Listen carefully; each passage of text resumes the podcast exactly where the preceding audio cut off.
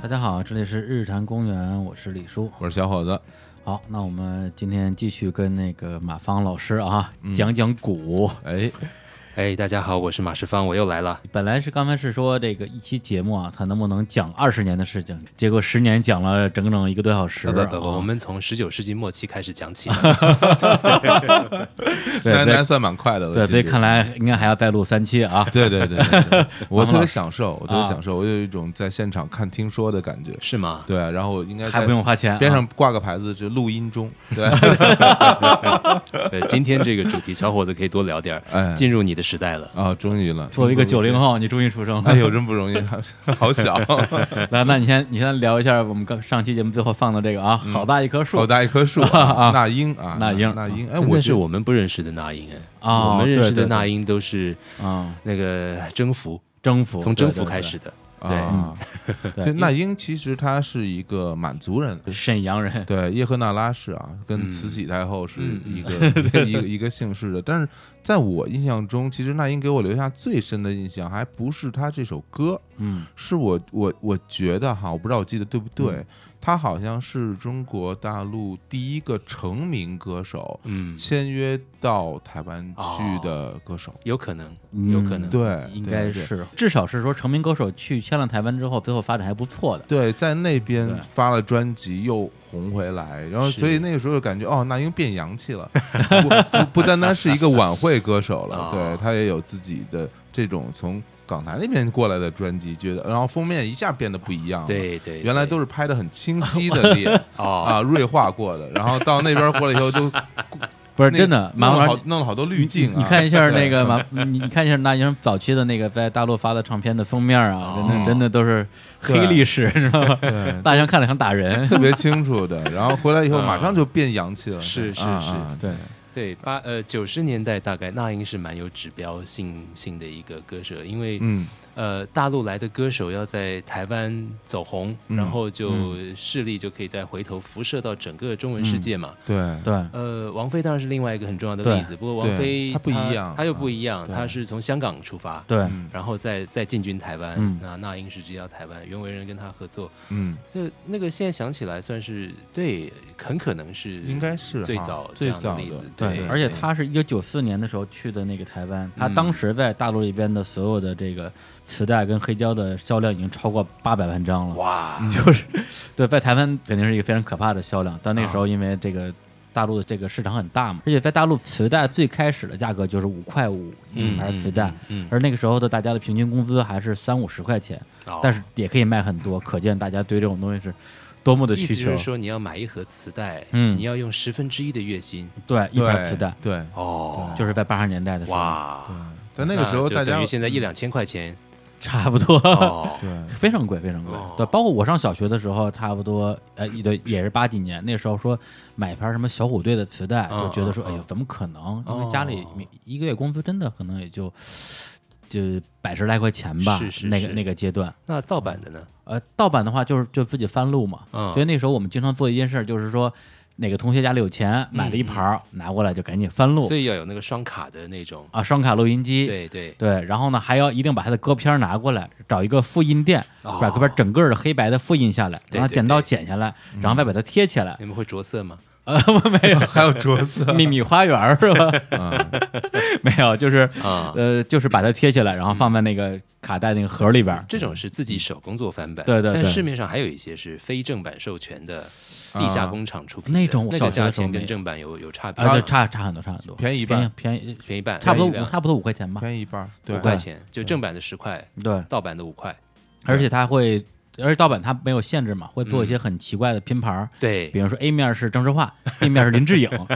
对，因为两个人都很火。 然后然后他在封面上会会有两个人，哦，对他不单单磁带里面，他哦封面而且就做做那对个拼对盘排版，那 种那那种盗版磁带的质量特别差。啊，哦对对对，然后首先它音质特别不清楚，而且它那个磁粉经常会掉，哦，对，听听听就连磁带也坏了，然后机器也会会哎被呀呀听呀呀坏哦，所以后来我觉得那种东西其实大家买的不多，因为质量太差了。对对哦啊，我们的九十年代就是就是前期吧，就是这么过的。是是对，是，因为真正有了，就别人对我来讲，有了钱去买磁带呢，都是九五年上了高中之后。嗯，对，因为我住校嘛，就有生活费了，有生活费是你少吃一点，是磁带钱就出来了，那那时候正版是还是十块钱吗？还是十块钱，还是10块一直一直是十块钱，好像一直到了你都你就是说零两千年之后。嗯，啊，对哦，进入 CD 时代之后涨的价儿，磁带一直是十块钱，我哦我因为我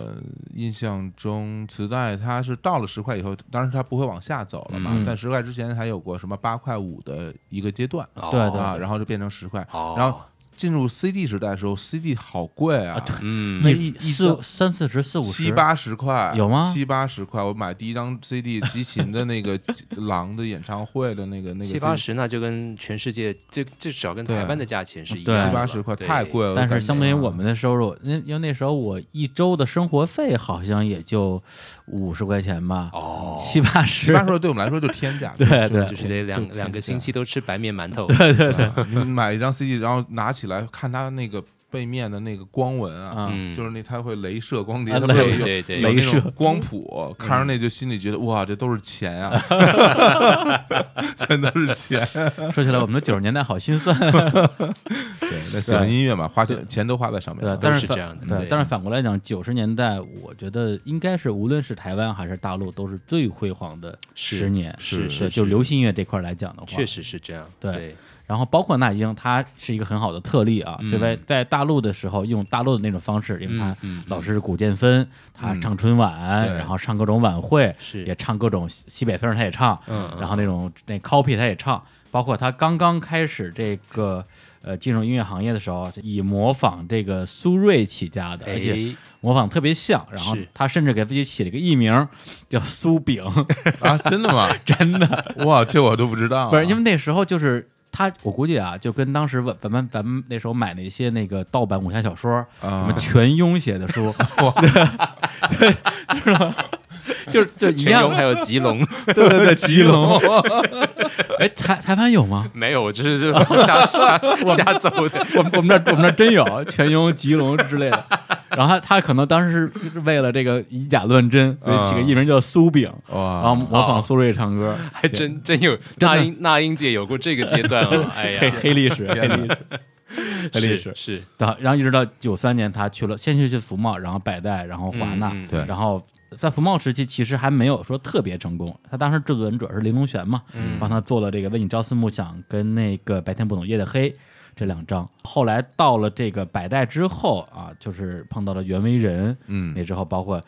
就好歌太多了，征服、征服梦醒对梦醒了、梦一场、呃干脆等等这些，嗯，所以我还蛮好奇他当时在台湾的乐坛到底啊对是什么样一个地位，是我们认为的那种是他他确实是很红，真的很红，就是真因的为很红，征服哦的嗯那首歌红起来对，真的的嘛。红的不得了嗯，哦这大样街的知巷闻，那么从台湾乐迷角度来讲的话，会怎么看待这样一个漂洋过海的一个对对岸的艺那个人呢那个改头换面的气化太成功了。啊？是啊吗？我们完全没有意识到他是个东北大妞，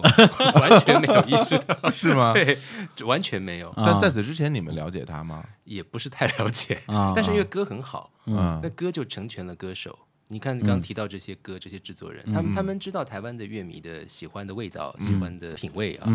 然后他们也了解那英可以唱什么样的歌路，嗯，所以就帮他打造那种可以发挥他的这个特色的歌曲。的就确很是因为他刚去那边唱，你看之前那个那两首歌，什么《白天不懂夜的黑》啊，嗯什么为你朝思暮想》，其实那个时候还不太适适合那英来唱，我觉得那首歌太太柔。他当时还没转过去，因为对啊那英在大陆的时候太的柔情了绰号叫铁嗓子，哦对，就他是有金属质感的那种嗓是音。是去那之后，突然之间就唱这种非常为你朝思柔暮的想这种小女人的歌，对，然后他到，但你看《征服》这种歌就很适合他来唱啊。就找到他那个点了嘛。对，也是九零年代啊，九零年代才会有这种撒狗血的、玉石俱 焚的、啊破罐破摔的。对，真的是，我我 觉得我那我我最开始看那个九十年代看那个卫视中文台，嗯当时他呃为了他第一张专辑《为你朝思暮想》做那嗯种宣传，去上综艺节目，整个人的那个僵硬啊， 完全就跟其他的那些那种那种综艺咖的艺人就格格不也入是。需要适应的。我但觉得其实那些歌后来陆陆续续也都又被带再带动起来了。嗯哦其是实是现在回想起来那几年，都还是有传唱开来的。而且那英还有一点比较难得的在于，他活跃到今天，是啊，作为这个导师，是啊，是啊，对，因为他在大陆这边应该是统治了。整个九十年代的后半段吧，嗯九十年代首先优秀歌手很多，但是你说统治级地位的男歌手，前半截就是刘欢，刘欢哦后半就是孙楠，哦，女歌手就一直是那英跟田震两个人哦争这个后卫，甚至还出现过什么颁奖典礼摔话筒啊，两个人。因为他们俩风格太像了。就我觉得这几个人基本上代表就是大陆九十年代的一个呃一个风向吧，嗯对。但当然那个时候那英已经算是这个台湾艺人了，从这个发行方来讲的话，嗯，对，所以我还还蛮想听马芳老师讲一讲那个时候的这个台湾流行音乐的一个状况。呃，我觉得九十年代是一个以台北为基地，嗯，作为中文流行音乐的产制中心，大概就是最辉煌的时代了啊。嗯，从七八十年代校园民歌一路发展上来，到了九十年代真的是能量的总爆发，而且因为景气也还不错，社会上热钱多嘛，嗯然后海峡两岸交通很热络。大家都在全全力暴冲，扑向新社会、新时代、新想象，所以流行歌曲好像就是在反映那种集体的大兴奋。对啊，那么对嗯呃所以大家耳朵都是张开来的，什么样的东西都可以试试看。那呃我觉得现在想，就像王菲的崛起是一个非常有意思的事嗯情。她一开始去香港还叫 Shirley 的时候，啊，她唱的那些歌，跟后来开始跟张亚东、林夕合作，然后跟台湾这边的音乐人开始更密切的合作嗯，对那是完全不一样的状态。啊，对，对不嗯对？但是我觉得呃王菲的成功啊，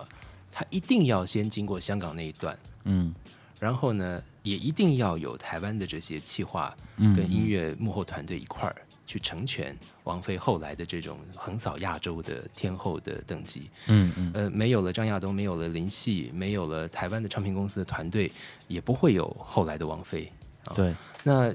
全部的元素必须是一块儿的。我觉得香港的乐坛在九十年代让我们感觉到呃一种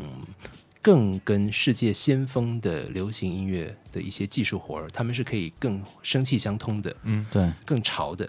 我觉得香香港乐坛在九十年代那个时候给我感觉到的那个、那个香港独立音乐圈也好，或者是香港的音乐人也好，他们的那个他们他像他们的乐队，嗯，玩出来的东西，早在七十年代就已经非常厉害了。那玩电子的元素，嗯，也是当时已经玩的特别好。这些东西台湾的音乐人当时要掌握还是有一点吃力的。哦台湾人台湾人弄抒情曲可以，呃，弄民谣风还可以，但是你说真的要玩，比方说乐队的东西啦，或者要玩电子的东西啦，还是比较吃力。而有香港那样一个特别好的开放的音乐环境，还有一种文化的那种开放的那种，也也是站在全世界的最先锋往前暴冲的状态。对，所以也包括它的整体的企划、包装、视觉，全部是一体的。对啊，也包括像跟王家卫合作弄电影什么，就是它就变成了一一个一个世代的新生的象征啊。那再加上林夕的词，那那就是我觉得让就是重新定义中文流行歌曲可以走得多远。嗯，跟着我有两个小问题，一个是就是之前一直有个说法啊，说是这个日本学这个欧美，然后这个港台学日本，我不知道这个这么一个趋势是一直延续到什么年代，还是说在那个年代的时候，就是港台或者是台湾或者香港的音乐已经直接跟欧美接轨，不需要从日本这边绕道而行了。都有，都有。呃，因为日本很多也是学欧美啊，嗯啊，那呃，我觉得当时业内的人是都在听的，嗯日本的也听，欧美的也听，呃，其他地方也听。嗯像张培仁很早就知道韩国的东西要接近，嗯所以九十年代他就已经在引进韩流。到台湾来，什么库龙啊，那库种龙啊那时候就就已经是嗯在台湾就很火了。他那时候就看到这个风潮。日本的话也是一样，日本对台湾的影响力是可以一直追溯到更早更早的时候，嗯呃，一直都没有断过。只是因为日本的音乐一直在变，所以我们也会跟着听，不停的在变化的东嗯西。那欧美的话呢，呃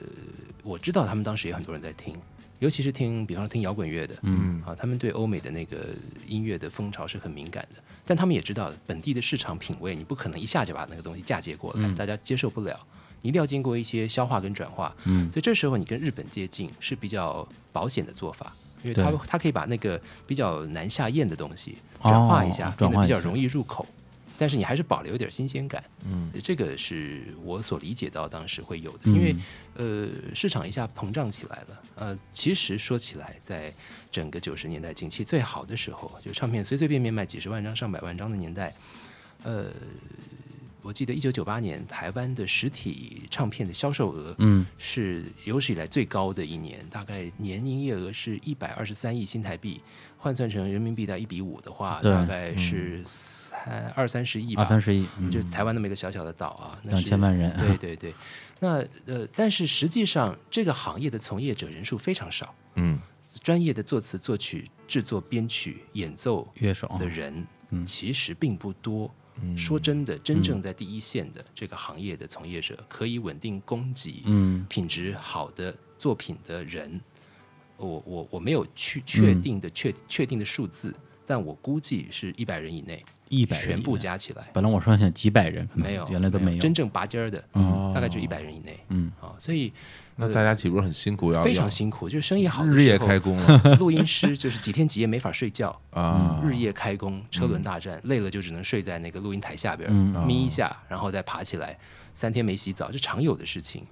乐手也是一样，很 辛苦。那真是和自己赛跑的人了，就是对对对，所以所以所以创作 端，嗯，一定赶不上生产，就是市场的需求量太大了，嗯对呃，所以一定是要接近国外的东西。 啊，所以要要借香港的，要借日本的，要借韩国的，要借西方的。那再加上九十年代一个非常重大的事情是，国际唱片集团嗯到台湾直接设立分公司，对，那他们收购台湾的唱片公司，啊，在九十年代有一波大收购嘛，对然后飞碟，对，嗯飞碟卖给了 WEA 华纳嘛，然后上华也卖了嘛，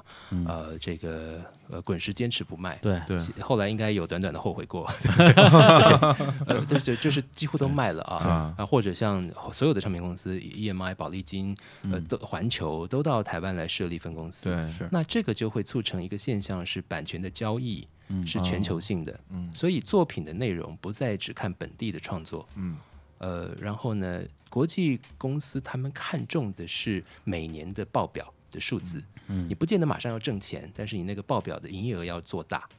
所以你必须要大量的发行，大量的哦签，然后呢，把饼越做越大，做得越大越好，感觉像感觉有点泡沫呀。对，你说这个其实我有一个特别深的印象，我当时还有一个很大的误解，啊就是那个时候有以些，尤其是以香港出的这些唱片为主啊，有中间会有大量的其实是直接翻唱是欧美和是日本的歌曲的这种、这种这种歌，我对们对听到对很多都是这种，比如张学友啊，嗯这种四大天王他们翻唱很多。对我那个时候，因为我不知道是这个这个原因嘛，所以我看那个歌词的时候，有时候会看词曲作者，啊然后作曲是个。呃，欧美人，嗯一个嗯英国、嗯外国人的啊啊啊名字，或者是一个日本人的名字，啊我当时还会以为啊，我说好厉害，我要请到这些国外的这个音乐人来帮他们来来来写歌嗯啊，那时候我以为是这样，对后来才知道他其实是直接把那个翻唱过来，我觉对得对跟对，整个当时市场的繁荣和生产力，其实你创造不出来那么多的作品也有关系。我其实是来不及，是来赶不不上，及因为对市场膨胀的太快。对，然后就直接哎就直接拿来就用了。对对，，那当然版权意识建立起来，你说对七十对年代随便翻唱也没有要付钱给人家，嗯哦但是到八九十年代，这个国际的版权交易的规则比较对明对嗯确，所以你包括你说张学友翻唱、四大天王翻唱，那都得要付钱给原对创人对嗯了。那国际公司进来再发展下，就不只是翻唱人家已经成名的歌，嗯也包括可以直接在版权作品的资料库里，从全世界寻找合适的旋律，嗯啊，然后再拿回来填上中文歌词。嗯，所以越来越多的唱片会出现你可能名字不太会念的，嗯他可能是韩国人，可能是马来西亚人，可能是北欧的一个作曲人。嗯啊，那这个生态一直发展到现在，就是 K-pop 可以横扫全球的原因了。哦因为 K-pop 的作曲，他们就是跟北欧的作曲工厂合作，啊，然后北欧就有作曲工厂专门针对亚洲年轻人的品味。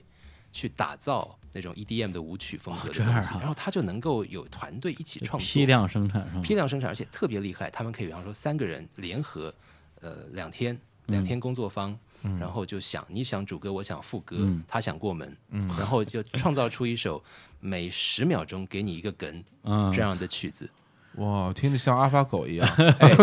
但是它仍然是人肉做的。哦对 对，那我想这个人工智慧做歌这个事儿应该已经发生了，嗯但是现在目前为止比较有效率的还是人肉作 曲。对啊嗯那这个就是现在的生态。但是呃，在九十年代的时候，那在台湾或在中文流行音乐世界，就是开始有世界版权交易这件事情啊，啊。所以你说唱片公司它没必要非接地气不可，它是要赚钱的嘛。是的，那对于本地的创作来讲，这个事情有利有弊。嗯呃，好处是数字观念、数字管理的观念被带进来。对，以前台湾的这些唱片公司都比较像是梁山伯、嗯， 滚石，是从来没有财务观念的，啊是吧？ 对，啊很后来很后来才建立起比较完备的会计制度。哦，飞碟就比较有规矩，这个就是老板的性格的不一嗯样。楚楚是非常在乎这种经营上的数字管理的东西，嗯但是也知道要放旗下的艺人一定的创作自由度。对啊啊那滚石比较像梁山 伯，那所以呃，数字管理观嗯念带进来，当然就比较有有有办法用更符合这个高规格的方式经嗯营这个行业。但另外一方面呢，国际公司他们不会特别在意你的在地文化土壤什么的，也不会有什么使命感。嗯，卖唱片有的时候跟卖肥皂、卖牙膏没有太大啊的差别。对对就是商品了。对对嗯对，所以这就是九十年代一个泡沫化的，或者说一个爆炸性成长的市场，对，要那个拼那个命地时填候，东西 进去。那个时候我我印象中，嗯因为那时候我们经常去买磁带嘛，对，基本上就每周都会有新的对专对辑对出来，对永远会有，然后永有远很永远多。买不嗯完，对，有的有的有的音乐人一年能出三张到嗯四张的嗯专嗯辑，对嗯，我记得金城武某一年好像出了五张还是对，像几张嗯像对巫启贤什么老说自己出了好多好多张专辑，嗯对啊，他那个时候出了真是很多专辑，对，他有一张专辑叫《凑热闹》，就是一张大串烧的专辑，是，对，就是 什么都能拿出来卖对，。所以后来你看口水对歌东东西出来了，对，对不对？啊嗯就是拿来冷饭热炒，嗯对因为内容生产不来，嗯，干就只好去冷饭热炒，嗯所以口水歌的东西有一段时间就一大一大堆的东西出来，嗯啊啊新还歌真加是精选对嗯开始出来，是是然后是，专辑一直改版，包装越做越大，对也是那个时候开始的。嗯，对，尤其滚石那边男女对唱啊，出合哎集， 哎对吧九大天，王啊， 对对这对，种做啊合集啊，对啊拼做合集盘啊啊，或者啊你弄一首歌，他凑两首歌嗯，就就越来越多这样的国情语版、粤语版，然后各种哎版本，也有这样对的啊，对，就是所以后来这个黄双进说嘛，啊唱片就越卖越少，就是这个时代。改变啊，对，不过你其实这么说起来的话，呃，在整个九十年代，台湾跟大陆的状况其实有点相似。嗯大陆也是经过了八十年代的这些起起伏伏，到九十年代基本上没有再受到什么这种呃外力的束缚，基本上是市场在说话。是然后应该是说，在九十年代初的时候有一个巨型的一个爆发，是所以的我们一般被称为这个九四新生代。嗯就九四年的时候，呃，流行音乐、摇滚音乐、民谣音乐，嗯呃，都是有一个大的爆发式的增长，嗯甚至是一个元年。对，因为九四新生代一般来讲是在讲说，呃，当时是北京一拨人，嗯然后这个广州那边一拨人啊，嗯对成为岭南歌手。广州那边就包括呃毛毛宁、嗯杨钰莹，我不知道马房熟不熟啊？ 呃，这些可能你也听说过。再比如说李春波、嗯甘萍啊、高林生、黄格选、林依轮、陈明，对这当时真的嗯名是字都听过，歌都没听 过。对，当时真的是火的一塌糊涂，哦对，对就是嗯嗯嗯打开中央电视台，天天就是这帮人，哦电台里边的歌曲榜就是对其实前十名，基本上就全是这些人，哦然后北京这边呢，就是陈红、陈琳、潘劲东、谢东、嗯孙悦。对，所以当时北京的这个乐坛跟广东乐坛两边还有点那种，哎，南南北要哎较劲的对，意较思，哦较劲！啊！咱那们其实，在搞一流搞畅就流行度和作品上，还是不如广东那边对多。那对当时广东就是那个毕小世那那波人对，搞得非常厉害，白天鹅啊，对。然后后来呢，这两拨人呢，大家一起开了个会啊，嗯叫什么“九四新生代光荣与梦想”什么座谈会，哦啊，大家一聊就觉得说，哎呀，这个这个天下不就是咱们的吗？ 大家感觉是好像是说整个乐坛达到一个巅峰的一个时代，嗯而同时那一年，大地唱片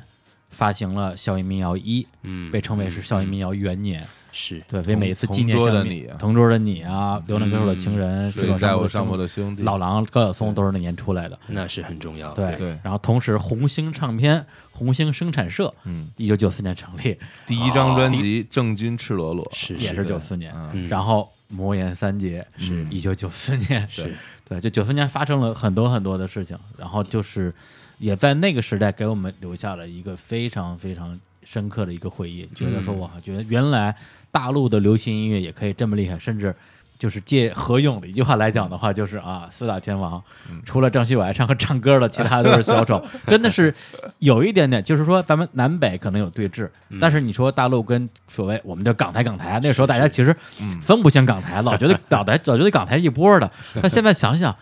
说的话都不一样，一个说一个说广东 话，一个一个说国语和闽南语，对，这就是，而且那时候经常说，哎，你你这个人港台腔，港腔和台腔 都不是一个腔，不一样，不一哪样，来的港台 特别腔？不一样。到那时候觉得，哎，我们也可以过去去踢个馆儿，砸砸场子，对，然后就摇滚中国乐势力的那一是场是红是演唱会，嗯，真的是有点那种什么扬眉吐气的感觉，我不 知道 甚。至我觉得有点被神 化了，对吧？有点有点被神化了。现在说起来，其实是有点被神化的一个嗯一个一个时代。对，对，那正好借这个机会，我也放一下那个红磡演唱会版本的何勇的《钟鼓楼》。是啊，最经典的版本。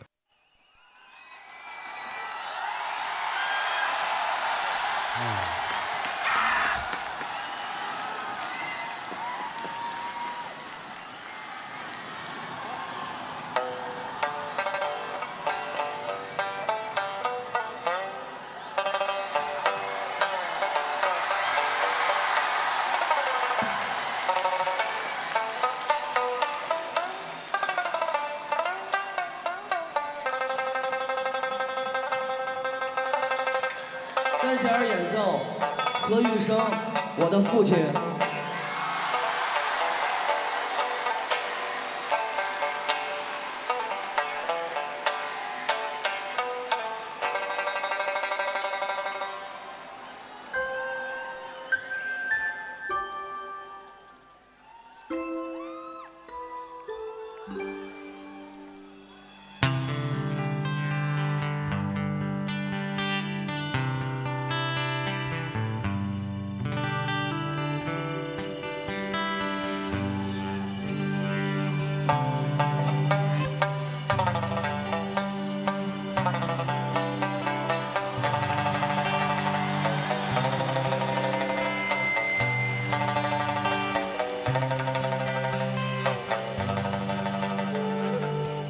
我的家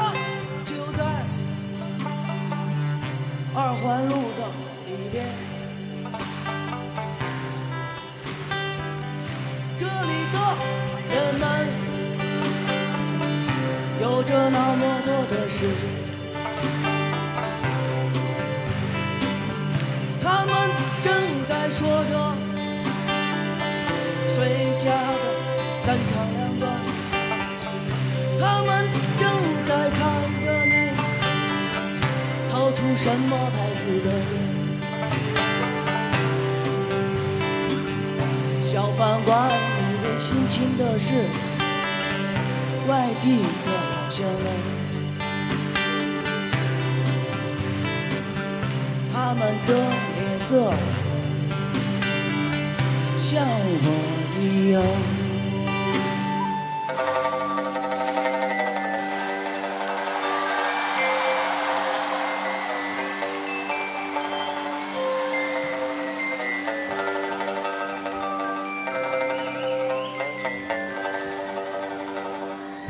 单车踏着落叶，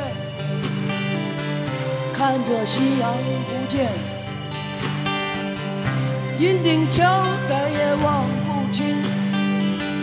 望不清那西山。倒影中的月亮啊，在和路灯谈判。水中的荷花。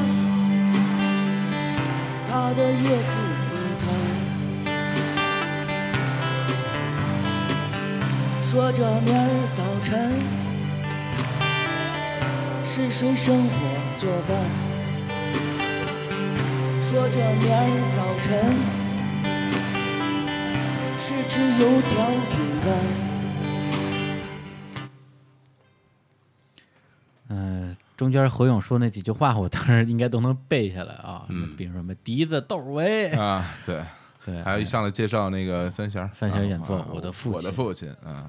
对何勇的话，我这几年其实跟他打交道还是有几次。我对你这几年还敢跟他打交道？啊，哈哈嗨，对，就最早是二零零四年的时候吧，我、嗯我不知道马芳老师见过没有？就零四年的时候，他相当于是第一次比较大的复出，嗯在荷兰山摇滚音乐节，嗯，哦呃，然后我当时在现场，然后写了一些报道吧，啊，看了之后，呃应该是觉得哎写的还可以，哦后来就主动了就是加了我联系方式。哦后来呢，我们也是在那一年要做这个红勘十年的一个嗯系列专题，那就肯定要采访到这个何勇、张楚、窦唯嘛。嗯，对，那个时候感觉何勇应该很难搞定，但是他后来说了一句我还蛮感动的话，就是说这个别人找我，我肯定就就不聊，但是志明儿你找我，咱们可以聊。哎有呀，他感觉动得你是感动知音啊，对是吧对对，啊当时我觉得哎这看来这个这个文章还是没白写，嗯对。后来下一次再跟他做采访，那都是一零一年的时候，那时候他已经结结了婚，生了小孩儿，整个人、哦整个人那时候感觉还还蛮平静嗯就的，他那时候状态还好吗？还不错，那时候状态挺好的。哦然后我做了一个所谓的何勇跟张楚的对谈，是对，这其实是我在引导了，我问问题，两个人回答，就去做了一个对话的一个形式。哎对，所以当时我觉得说，哎，也许他到这个中年之后，整个人也变得比较。呃平和了嗯平和了，然后就回归家庭生活嘛。结果最近一两年好像又不太安生，哦去年有、哦精神状态哦好像嗯对，去年有一是些事儿，然后又又又进去了什么之类的。嗯，呃，挺可惜的。但是，但是老实说啊，你要你要追溯一下何勇这个人之前的很多的经历，包括当时拿着两把斧子 去大地唱片抢版权这个事情，其实他很多的呃个人的风格也是始终如一的吧。嗯嗯，我不知道，就是你在那边除了说对他的作品本身有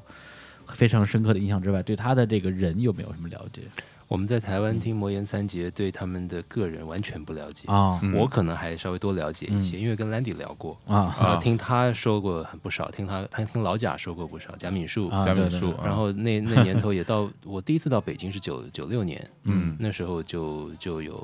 算是认识了一些在当时在中国火工作的哥们儿，嗯，所以大概算是稍微多了解一些的，嗯但是对一般的台湾听众来说，中国火的影响力并没有那么大，哦，哦，呃，可能还比不上崔健在八十年代末期一无所有的那个震撼。哎，对这个我还蛮意外的。对，因为嗯呃，到了九十年代，因为你看中国火真正系列火起来是九四年，嗯嗯，那时候大家忙着听自己人的东西啊， 哦，而且中国火的这个音乐走向，对当时台湾的听众来说还是比较陌生的。嗯，我个人当然是特别喜欢，啊我也认识很多朋友是非常非常感动的，爱张楚爱的不行，喜欢窦唯喜欢到不行。对嗯，呃，但是在市场的表现上来嗯说是差强人意，所以两岸的那个影响力是不能相比的。嗯，哎，不过我还蛮意外，就是说，如果是在中国火系列里边选选一个人出来的话，嗯哦一般人都会选窦唯或者张楚吧？你为什么会对这个钟国罗比较情有独因为钟？我这趟来北京啊， 而且我在鼓楼大街骑着单车骑了半天呢、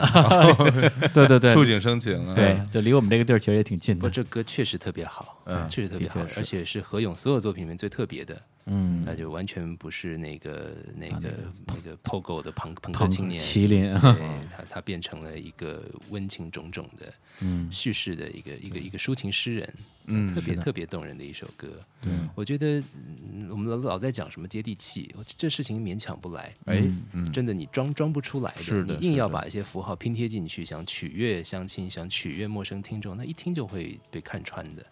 你得嗯要真的人浸在那个里头，那么你真能浸在那里头，你发自内心的写，那么你写最最在地的东西，它仍然可以有一种普遍的感染力。我们听宋冬野唱《安河桥》也是一样嘛，对对不对？嗯， 对，那所以当时魔岩三杰在这个台湾的影响，更多的是不是还是在音乐行业的业内的大概就是业内的一部分人，市场上一小撮文艺青年吧。啊？哦，那如果嗯比较一下的话，比如说跟今天万能青年旅店在台湾的这个我觉得万青在这个时代影啊响力比当年中国火在台湾影响力要大，啊要，大得多。我天哪！对，万青跟宋冬野的影响力肯定是更大的。啊，宋冬野在那边也很火哦，好的不得了， 真的真的，你啊你你 真去，的啊大概这我不现知在道现在不敢 说，啊但是假如是在比方说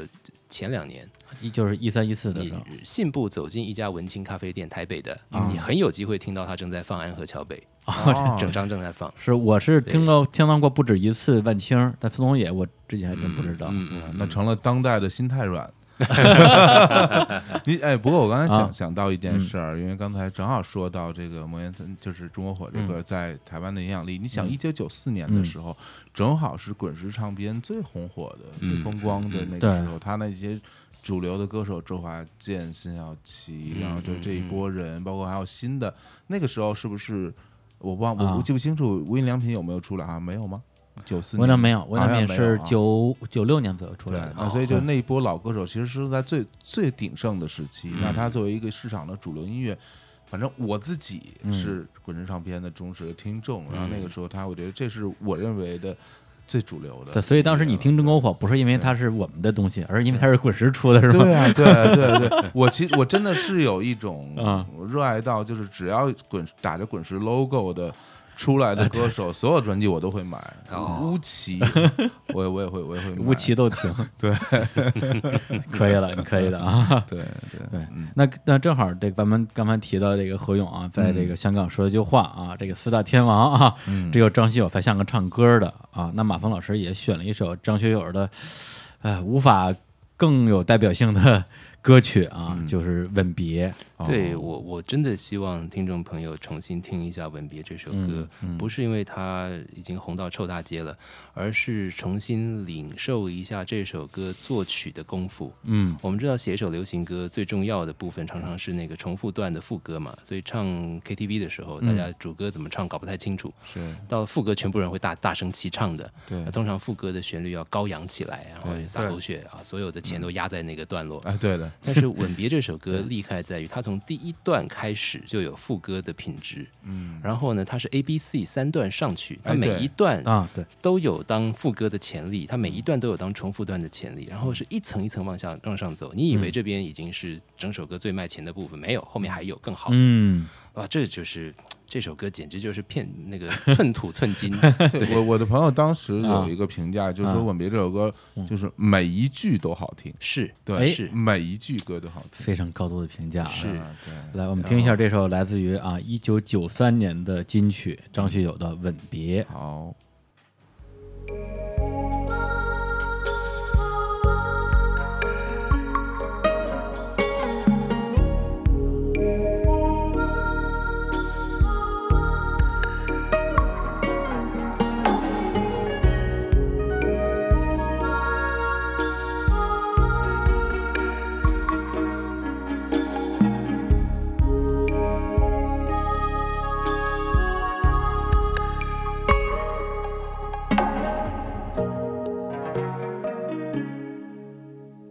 千村往事存云烟，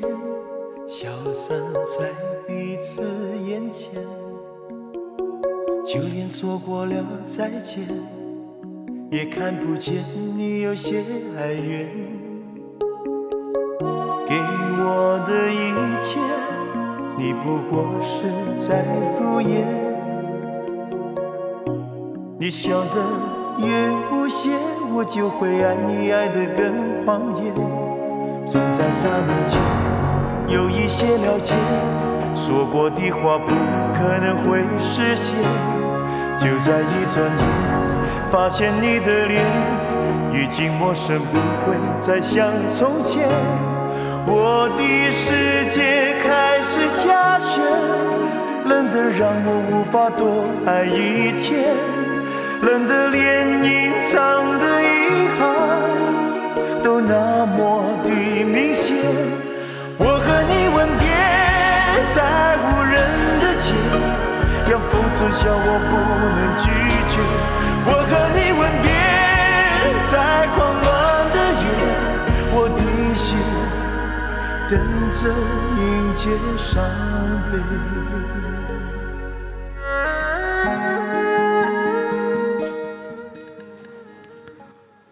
来哎自于张学友的《吻别》啊，嗯也不知道我们的听众有没有听过这首歌，因 为听众有怎么可很有有能很多很小的，是吗？不对可能没不听可过，能有啊很不多可能很小的嗯这首歌是、呃张学友的那种巅峰时代的代表、啊。嗯那我记得我我我我读过一个数字是张学友的唱片，嗯在九十年代初期到中期，大概就是这首歌出来的那几年，九三年到九五年之嗯间。他的唱片销售量曾经是全地球的前三名，全地球有一段时间，啊，对，就是这么这么厉害，然后可以知道就是中文流行音乐在那个时候势头有多猛，嗯对，对，刚才我们提到这个九十年的辉煌时期啊，对台湾我不是特别了解，反正大陆正好就是在所谓的这个九四年的新生代爆发之后，九五年就开始走下坡。哦对，因为首先九五年有一大波这个解约潮，很多哦哦哦的艺人他也刚进入这个唱片体制，嗯嗯，然后就搞不清这个规则嘛，嗯会有嗯会有很多的纠纷出来。然后好像感觉一直到九九年之前，没有什么让人眼睛一亮的新人，或者是哦没有扎堆儿出现。嗯直到九九年，什么羽泉啊、朴树啊、花儿乐队啊、金凯欣啊，他们都是、包括韩红都是为那个前后出来的。嗯大家觉得说，哎，好像这个乐坛要变得比较有生气嗯了。再加上正好九九年的时候，呃，有两个摇滚厂牌，一个是摩登天空，一个是嚎叫唱片。嗯哦嚎叫唱片是朋克无聊军队那帮人，然后摩登天空是呃最早那一批，包括这个舌头啊、No 啊、苍蝇、迪里、木马，嗯嗯对，在那个时候相当于是给中国摇滚乐给了他一个新的、不同的一个表达方式。是是，对，让人觉得说，哎，未来好像还是蛮有希望的，比之之前的低迷。那台湾我不知道在九十年代的后半段，嗯有没有在就是刚刚刚才也提到这个所谓的唱片业的一个泡沫嘛？那后来这个泡沫在什么时候呃， 破灭掉九的？十年代还可以的，还可以的嗯你想想啊，这个几个天后大概都是九十年代后半出来的，对嗯许茹芸嘛，对孙燕姿啊，呃，萧亚轩啊，嗯，呃，张惠妹也算是啊。嗯就九十年代后期出来了几个真的还是蛮厉害的天后级的唱将，嗯嗯然后五月天是在一九九九年发第一张专辑，对，周杰伦是在两千2000年发年第一张2000专辑，两年千年啊啊，那呃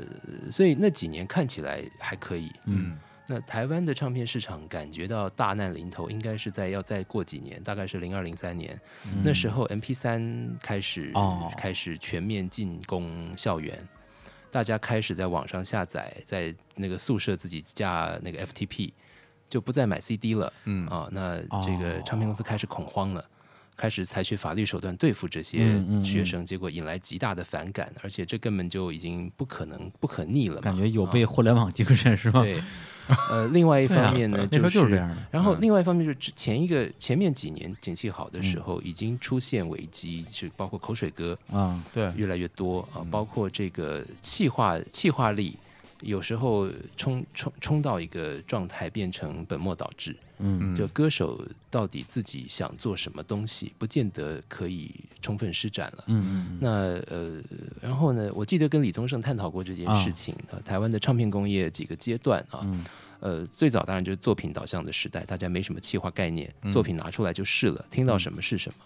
那慢慢到后来呢，呃，从这个作品导向会过渡到制作导向，嗯，制作人是最大的。所以制作人会根据这个歌手，然后去找合适的作品，嗯，并且会找词曲作者，然后用这个歌手的形象去制造一个作品。这个作品是要跟社会对话的，嗯它会有个制作人的概念。那制作人是音乐本位的，嗯嗯，对，但是到后来，唱片公司因为生意越做越大，他们开始很多跨跨行的、跨业的合作，呃，跟戏剧、跟电影、成跟龙广告啊，那么有很多的气化出来的艺人，像你讲成龙是一个很好的例子，成龙是非常成功的例子，对谁想得到成龙居然出唱片可以卖成这个样子？对对大家还这么爱听是啊。他还能跟陈淑桦 对唱，这真是太不可思议了，但就成功了。对这件事大哥还蛮得意的，那是李宗嗯对盛很厉害的，对他教他唱台台语，哎呦， 把成龙给折磨到 不行，但是咬字最后就还算可以，嗯对，嗯槟榔西施，槟榔西施， 对，那呃，但是对制作人来说呢，下一个时代的来临就会比较难堪，就是气化导向的时代，嗯，气化部门的声音变得更大，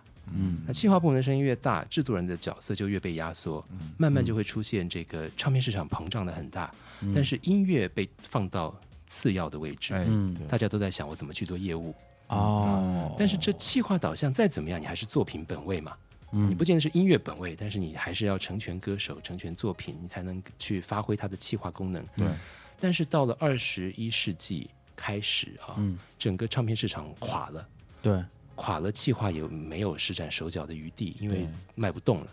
怎么办？接下来的阶段就是大家觉得最惨的就是业务导向的时代。业务导向的时代，就是业务部门的声音最大。大唱片公司的业务部门，假如他们可以决定要做什么事情，他们的预算要怎么拨，业务的性格通常是倾向于去重复做之前曾经成功的事情。哦，但是在文化产业，在文化领域，做重复成功的事情的成功率是最低的。呃你你一定要去开创新的可能性，是是嗯你只能保留一部分，你不可能全部是重复，因为卖唱片不是卖肥皂，我我买肥皂我 可以忠对于的一种对一种品牌，买洗发精可以，但是买唱片我不会再去听一个前面红过的人的山寨嗯版，所以业务导向时代一来，整个主流唱片就完了。嗯，但这个事情呢，就是互为因果，就前面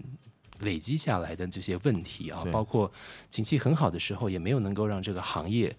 吸引更多的人愿意投身到幕后的工作，没有能够建立起一个让流行乐从业者被社会尊重，并且可以安身立命的条件对，跟环境，那么就会是下一个时代要尝到苦果。嗯但是话又说回来，流行音乐这个行业自古以来在全世界也从来都没有容易过。嗯啊，所以回想起来，哎呦，八九十年代有过的那番荣景啊，嗯好像也是机缘凑巧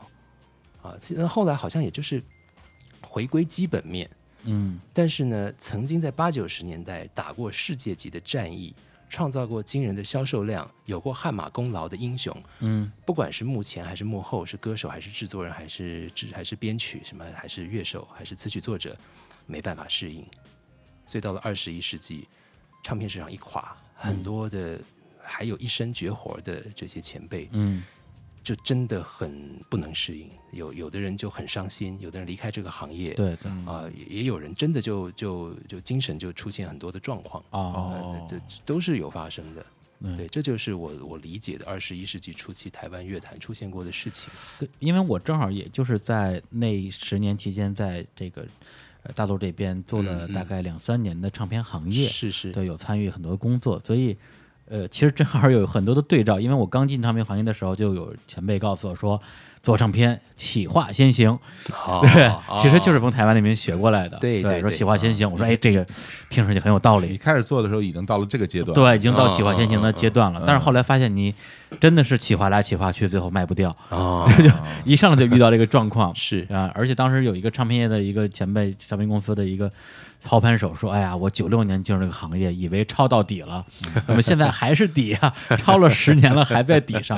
就会有这种感觉。是啊，大大概就是从零三零四年开始，每年都觉得是谷底，接嗯对下来对下一对年对发现，哎呦，谷底还可以挖个坑，对对对，再来坑底可以再挖个井，哎呀， 所以，所以就正好是在这个所谓的谷底上，大陆这边就出现了很多的大家认为是救星的嗯这个时代的一些风潮，而且都是在二零零四年发生的。一个是彩铃时代到来，哦，这个哎大家觉得哎，彩铃救音乐，印象好深 啊，对，那那时候 SP 全是大爷啊，就因为他们他们就是很多一首歌可以卖个什么几千万，是，大家就想，哎，这个东西原来可以帮我们啊。嗯，从因为大家那时候大陆问题一样嘛，就是大家盗版啊，这个那个对对免对嗯免费下载，说哎这个东西可以卖钱啊，对对，赚钱吧。后来发现两个问题，第一是就是你分不到钱，就跟以前很多发行公司瞒报这个版税一样，是是他卖一他一卖一百万张，告诉你卖十万张，你是没法没地方查。那彩铃更是这样，他卖了多少你也不知道，嗯对，就是分你多少算多少。第二个是好卖的，就是那些东西，嗯就是当时就是庞龙啊、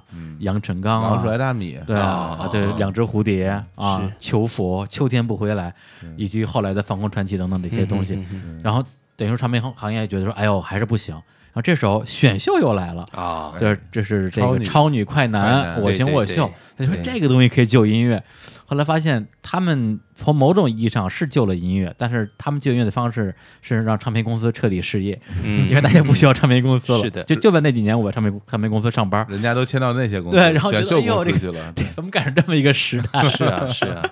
非常奇妙。对，这个就是一个特殊的时代嗯发生的特殊的状况。你像这这三十年，我们这嗯两期节目讲的就是中国改革开放以来三十多年的对一个一个历史嘛，对，这种暴冲跟变化之激烈嗯之快速啊，所以说真的，就是中国大陆是在根本还没有唱片工业的情况嗯之下，直接跳过这个阶段，对对，就对不需要唱片工业了嘛。嗯，呃，所以就会发生很多现在这个情形，就嗯谁要签唱片公司？唱片公司什么东西啊？一点用处都没有， 是干嘛？嗯对不对？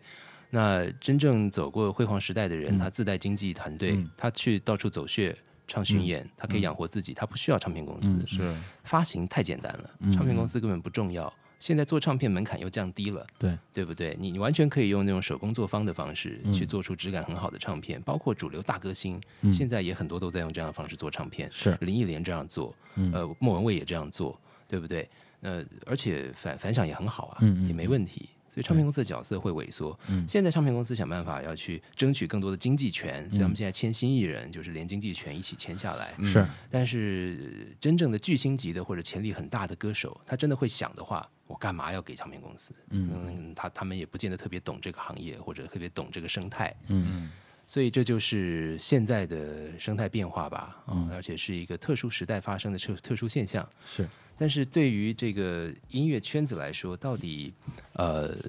到底重要的事情是什么？我觉得不是赚钱，呃，而是呃好的作品在哪里，好的歌、好的作品、好的歌手。它到底怎么样可以让作品发挥真正巨大的影响力？我们不能老是翻唱那些经典老歌嘛。嗯，选秀节目目前看起来，对大部分还是在重新冷饭热炒这些经典老歌。嗯那锁定创作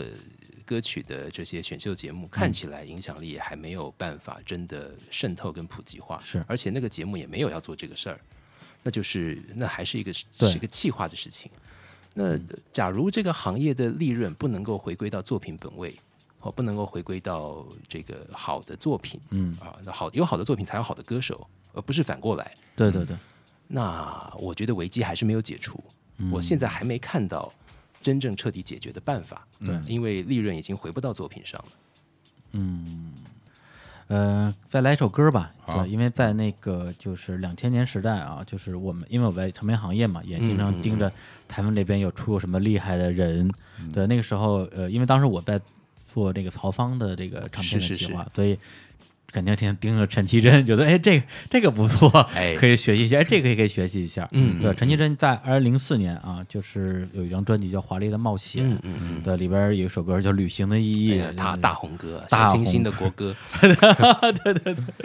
来，我们来听一下陈绮贞的这首啊、旅行的意义》。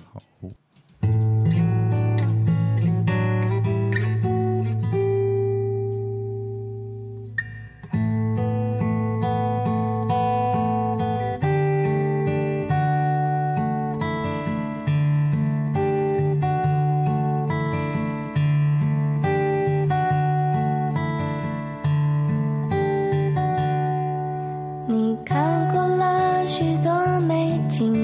你看过了许多美女，你迷失在地图上每一道短暂的光影。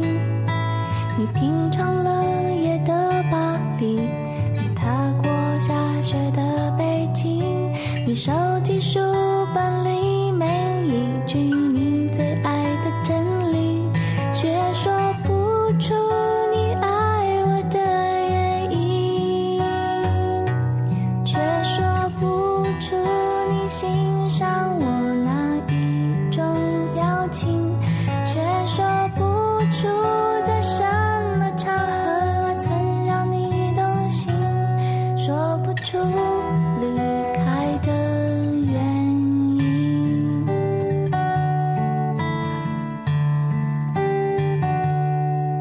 你累积了许多飞行，你用心挑选纪念品，你搜集了地图上每一次的风和日丽，你拥抱热情的岛屿，你埋葬记忆的土耳其，你留恋电影里美丽的不真实的场景，却说不出你爱我的原因，却说不出你欣赏我哪一种表情。对，陈老师应该是小伙子老师的啊，对，最爱 啊，又是梦中最情爱，人啊，您这么多最爱，对，因为因为舒华姐不唱歌了嘛，对 啊，就改改哎呀改陈老你们师了，这些男人啊，对啊陈，绮贞是真的厉害，她她老天爷赏饭吃是她的嗓子，嗯是是就是这样，的声音太有辨识度了。啊对，但是她的才华是作曲，嗯，她真能写歌，对，对，所以很多人都在做歌词分析，但是我觉得最重要的不是那个，我觉得陈绮贞的感染力两件事情，一个是她的嗓音，嗯声音另外一个是她的作曲才华。而且我觉得陈，因为从陈绮贞的第一张专辑我就开始听她的歌嘛，嗯然后啊那个时候其实也真是没有什么名气，我嗯不知嗯嗯我不知道在台湾那边她是什么状况。其实那个时候在在大陆地区她真的名气不大，嗯一直到这首歌出来，哦，才真真正正对对成为了广为人知的一个哦女歌手。在此之前，她其实是蛮小众的。哦，对他然后嗯在他在台湾倒是一出来就算还可以了，就是让我想一想的时候就对就就还可可以以对，了，所以这个我就蛮好奇，她在台湾的那个乐坛上是大概是一个什么什么样量级的一个女歌手？量级啊，对啊，就比如说是那种，呃，大家都跟会都会哦去听的那种歌手，还是说还是一部分人会喜欢的那种歌手？呃，他最红的时候应嗯该是小、小巨蛋可以买没问题啊，啊、然后在任何 live house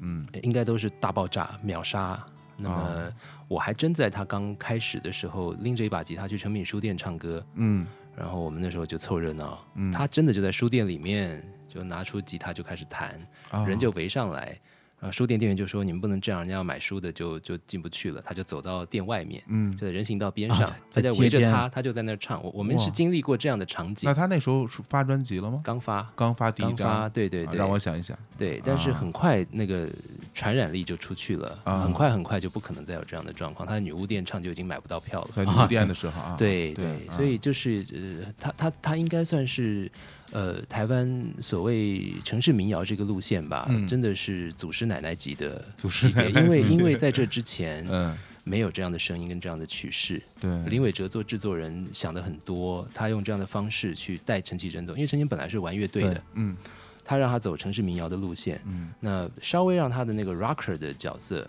再收敛回来，嗯呃，强调他作为民谣歌手，但是编曲又是轻轻摇滚。嗯，嗯那这种路线，当时唱片公司的同事不看不看好，觉得市场接受不了，嗯啊所以他是有点冒险的。嗯但后来证明完全正确，就林伟哲的直觉是正确的。啊，然后他也凸显启真的演唱的这种特质。对他声音的特，对其实他对声音声音是比较轻的，对，如果被埋在那些很重的音乐的编曲里面，他的声音是听不到的。对，也他也不可能变成少女偶像，因为他不会 跳舞，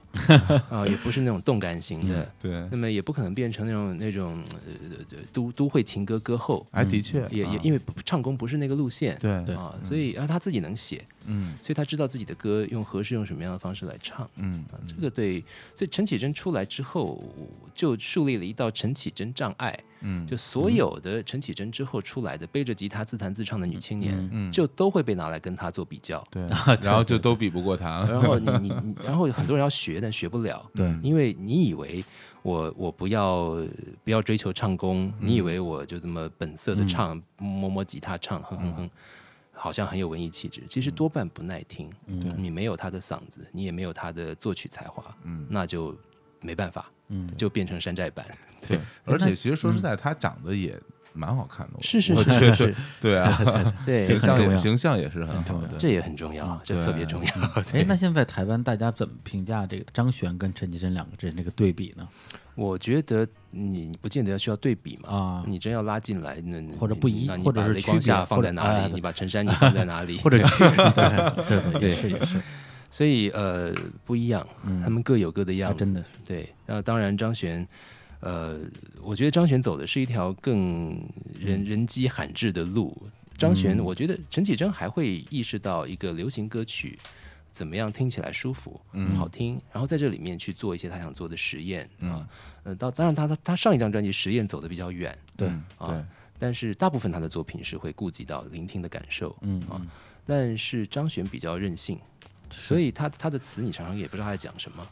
可是歌迷不在乎，哦因为张悬也有一个辨识度非常高的嗓子，是然后呢有点烟嗓，对，然后呢张张悬的作曲才华也是有的，嗯啊，所以他歌好听。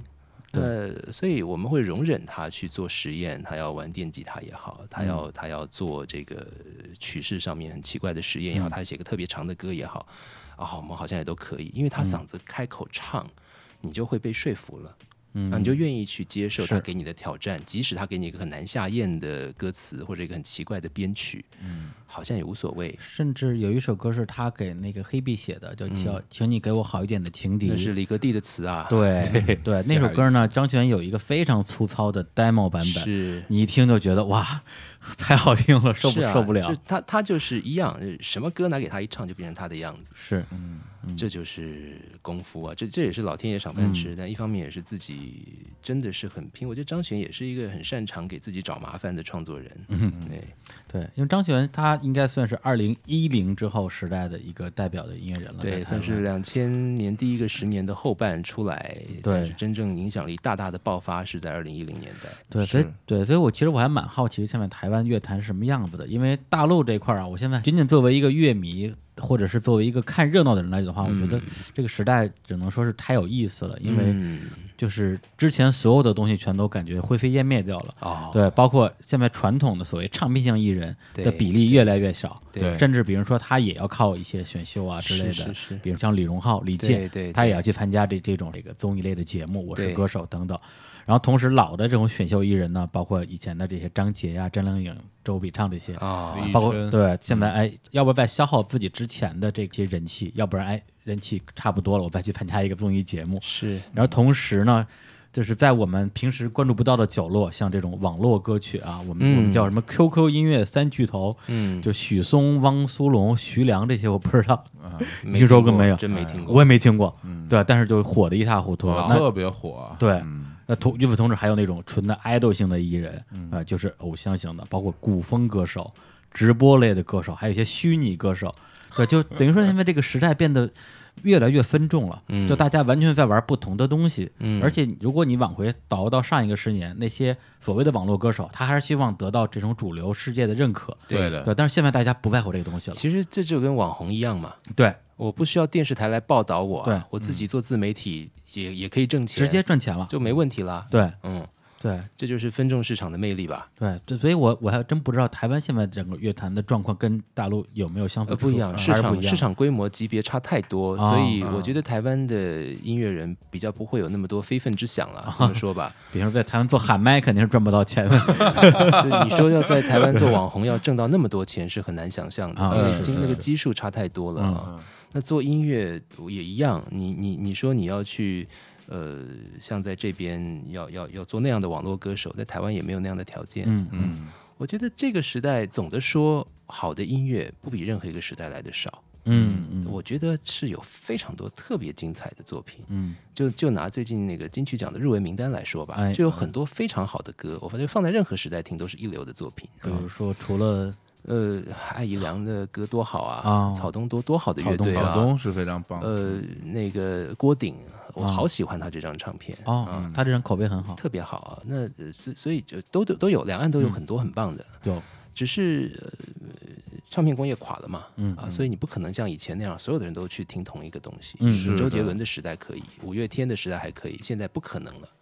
所以也就没有这样的非分之想了。大家就回到分众市场的世界里面去想啊，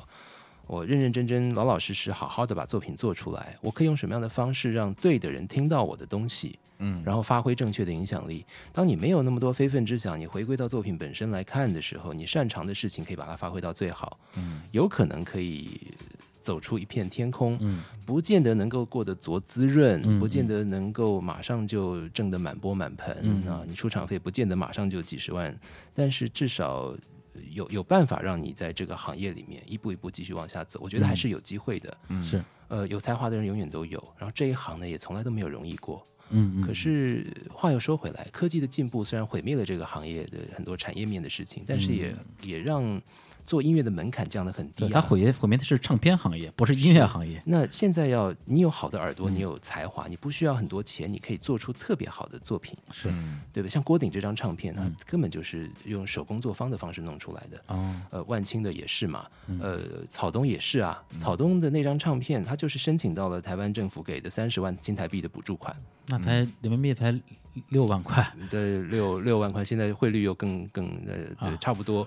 就六万块钱人民币的啊成本，他们做出一张这样的唱片哦，听起来是可以的，是很可以的，很可以非的常可以了，是不是非常了不起了？那你这个事情搁在十几年前是不可能的嘛，所以我觉得这个时代也给我们很多希望，嗯，而且网络的传播的威力是很可观的，是它当然可以让我的滑板鞋一夕 爆红，它也可以让草东一夕爆红，是它它都都可以，所以我不觉得它一定不好，嗯，我觉得这是这个时代现在的状态。对，所以我觉得也是说，因为我个人看这个音乐行业还是偏乐观方向的，就嗯包括刚刚马峰老师说的，这个年代的好的音乐不比任何一个年代少，对这点我还蛮认同的。很多时候你觉得少了，是因为你没有那么关注，嗯，对，而且现在这个时代给音乐人的这种，无论是哪种音乐人，给他的空间和未来的这个选择其实更多，包嗯括现在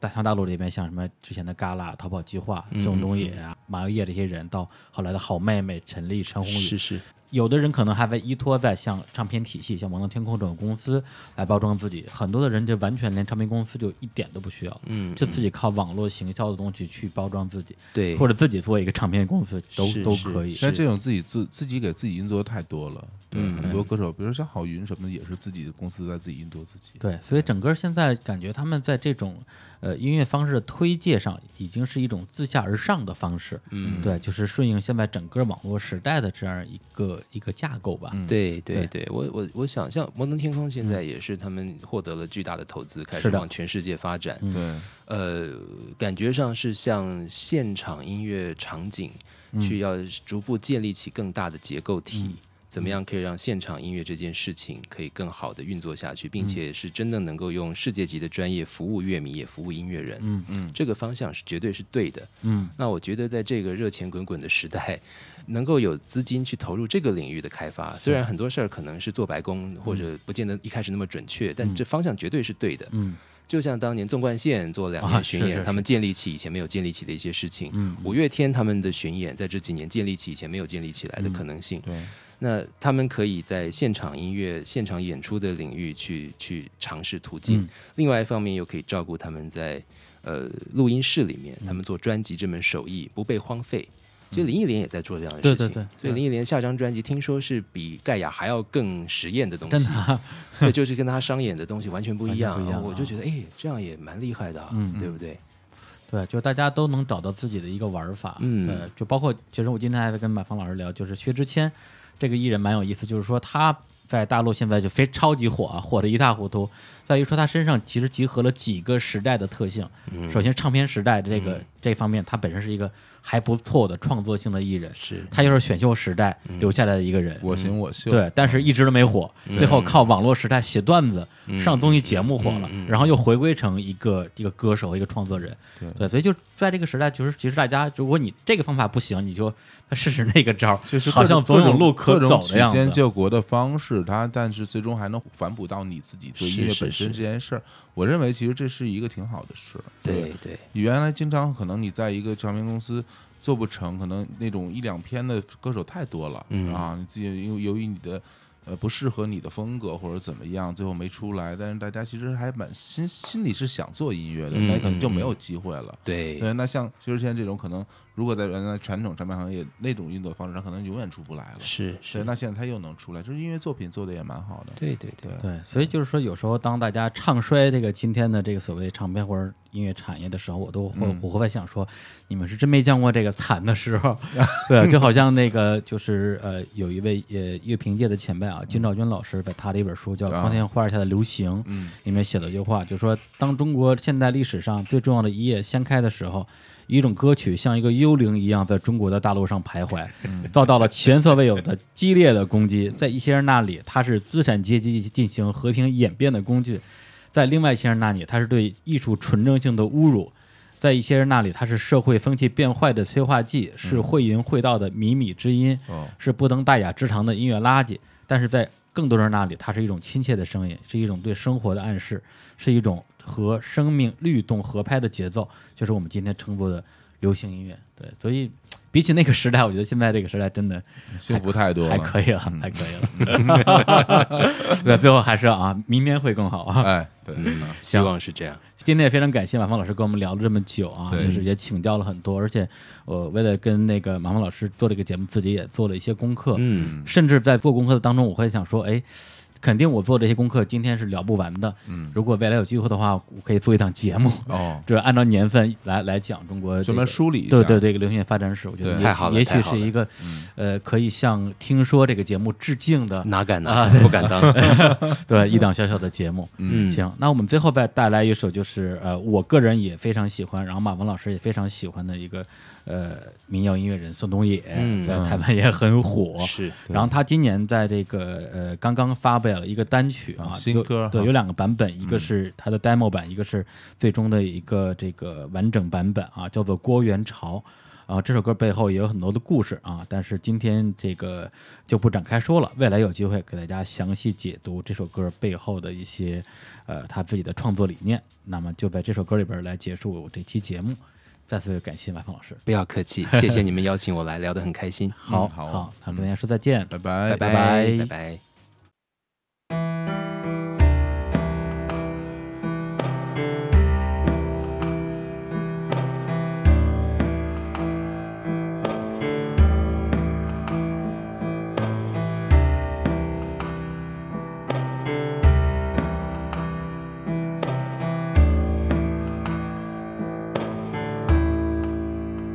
你说你知道他们的世界，悲歌三首卖一切，卖昆仑落脚，蓬莱放思想，买人们的争执酿酒汤，买公主坟儿的乌鸦。始发之木和东窗之麻，买胭脂河里穿行渔歌，黄金世界中万物法则，你我都一样，将被遗忘，过元朝。你的病也和我的一样，风月难成，离合不骚，层楼终究无少年，自由早晚乱余生，你我山前没相见。山后别相逢。